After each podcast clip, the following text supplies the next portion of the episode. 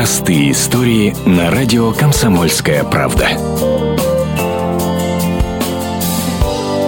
Инвалидная коляска для собак? Нет, не ослышались. Для людей их выпускают в серийном производстве, а вот для домашних питомцев приходится делать вручную. В иркутском приюте для животных появилось как раз такое чудо-изобретение. С его помощью парализованный пес теперь может передвигаться, рассказывает сотрудник приюта Дарья Чудновская. Замечательное приспособление. А люди подошли, как бы, ну, любят действительно животных, что потратили свое время, как бы изготовили такое, такую вещь. В приют коляска перешла по наследству. Изготовил ее иркутянин Александр Рожков. Долгое время у него жила такса, у которой отказали лапы. Животное было безумно жаль, говорит Александр. И тогда смекалистый хозяин решил подойти к проблеме творчески. Конструкция сама сделана с велосипеда, там просто некоторые моменты убираются и как бы делают. Основа металлическая в любом случае. Внутри там для того, чтобы лапы держались, Внутри тоже дуги, скажем так, от лыжных палок или еще что-то, либо алюминиевое такое, что облегченное. Но мы ее не варили, мы ее просто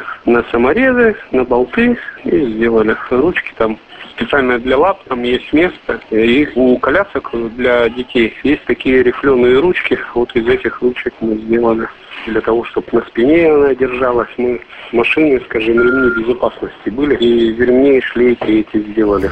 Такой коляске такса Доби в семье Рожковых жила больше четырех лет. Супруги брали любимицу с собой и на отдых. Такса даже купалась в озере, гребла передними лапками. Но спустя несколько лет у питомца начались осложнения. Ветеринары только развели руками, Доби пришлось усыпить. Рожковы признались, ничуть не раздумывали, сразу отдали коляску в приют, чтобы скрасить жизнь еще одному больному псу.